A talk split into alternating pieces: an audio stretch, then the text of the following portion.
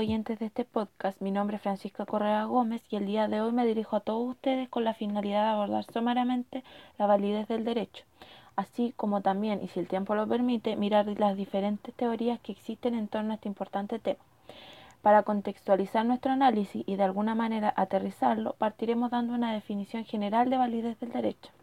Esta validez del derecho dice relación con que tanto las normas jurídicas como el ordenamiento jurídico son obligatorias y por tanto deben ser obedecidos por, por, por toda la sociedad.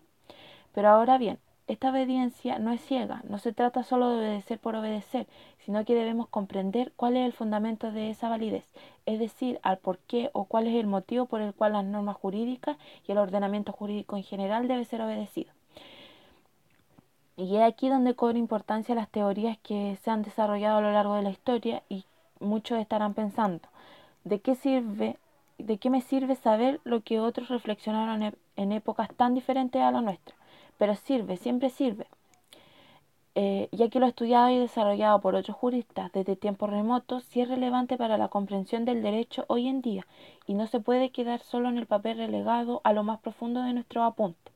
Es por ello que miraremos la validez del derecho desde las posturas de grandes como Santo Tomás de Aquino, John Finnis, Hans Kelsen, Alf Ross y Robert Alexis. Según la teoría de Santo Tomás de Aquino, el derecho es la cosa justa o el acto justo, pero agrega que el derecho es el objeto de, la justicia. La ley, en cambio, tiene un sentido normativo prescriptivo pretendiendo encauzar actos o acciones. El fundamento de validez estaría dado en, la, en razón de la ley humana positiva. Y en este punto debemos tener presente que distingue cuatro clases u órdenes de leyes. La ley eterna, la ley natural, la ley divina y por último la ley humana positiva. Para efectos de nuestro trabajo, solo tendremos en la ley solo nos tendremos en la ley humana positiva, entendida esta como una prescripción racional a favor del bien común, dada y promulgada por quien tiene a su cargo la comunidad. Toda ley humana, para ser verdadera ley, debe derivar de la natural y por esta vía de la ley eterna. En ella se encuentra, en ella encuentra su fundamento de validez. En segundo lugar, presentaremos la teoría de Hans Kelsen, o conocida bajo el nombre de teoría pura del derecho, aborda el tema sobre el fundamento de validez pretendiendo ser exclusivamente jurídica y normativa. Su planteamiento central al respecto nos dice que una norma jurídica no se, eh, solo se puede encontrar su fundamento de validez en otra norma jurídica y no en factores o elementos que no sean jurídicos. Para Kelsen, el fundamento de validez de una norma no hay que buscarlo en factores políticos, económicos sociales, ni en valores como la justicia, la libertad o cualquier otro que se nos venga a la mente. Lo medular para la teoría de Hans Kelsen expresa que la norma jurídica del rango inferior encuentra su fundamento de validez en otra de, rango inmediatamente superior a ella. Si lo llevamos al caso chileno, la sentencia que dicta el juez encontraría su fundamento de validez en la ley. Esta a su vez encontraría su fundamento de ley en la Constitución Política de la República de Chile. Para ejemplificarlo mejor y que nuestros oyentes se puedan hacer una idea, nos podríamos imaginar una pirámide donde en la parte baja podríamos ubicar las sentencias de los jueces, en un segundo lugar los reglamentos que ejecutan las leyes, en un tercer rango podríamos ubicar las leyes para finalmente llegar a la constitución de un Estado. En la teoría de Alf Ross debemos partir diciendo que este autor es uno de los exponentes más importantes del realismo jurídico Recordemos que esta corriente de pensamiento intenta explicar el derecho considerándolo como un hecho. En ese, en ese mismo sentido, es del todo prudente mencionar que los realistas usan el término validez otorgándole un significado diferente a los naturalistas o los positivistas. Según Ross, derecho válido es aquel que los jueces aplican porque creen o sienten que es obligatorio. Entonces, según este autor, la validez del derecho o el fundamento para sostener que una norma es válida se encuentra en dos aspectos. Uno, la norma debe ser efectivamente aplicada por los jueces, es decir, que en los hechos o, a, o la práctica la apliquen.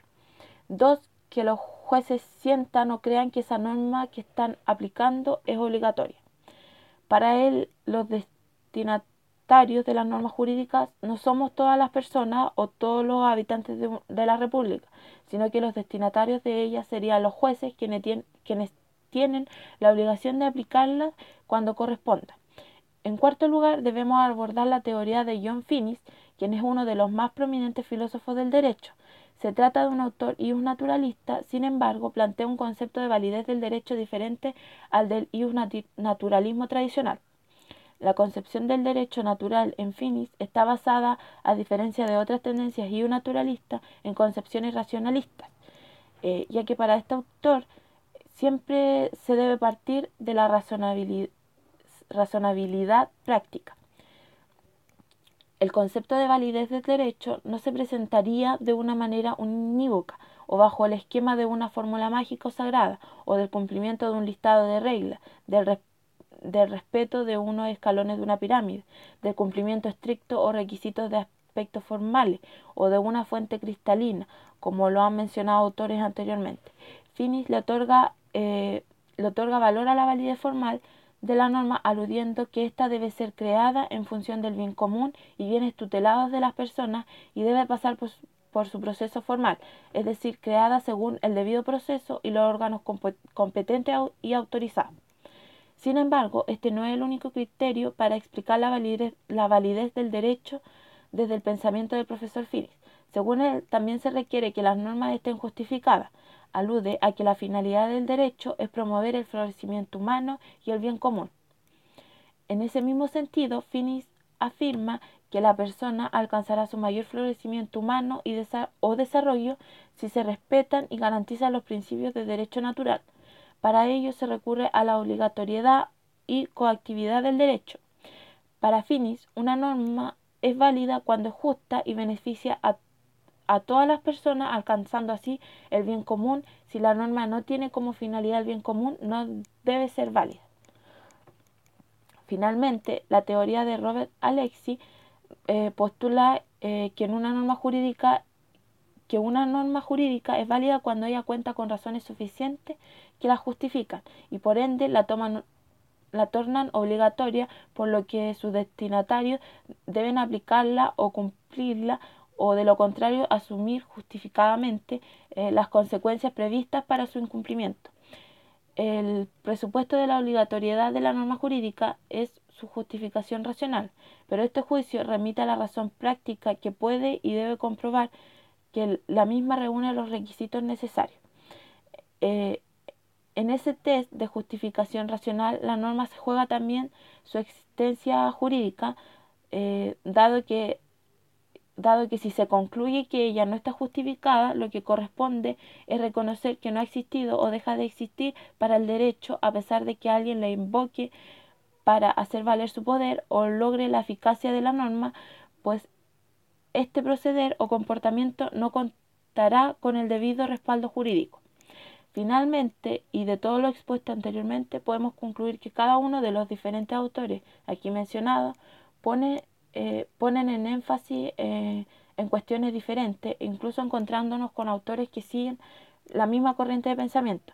Existen diferencias para establecer lo que sería el fundamento de la validez del derecho. Eh, espero que le haya gustado este podcast y que haya sido del todo claro y conciso en las explicaciones realizadas. Muchas gracias.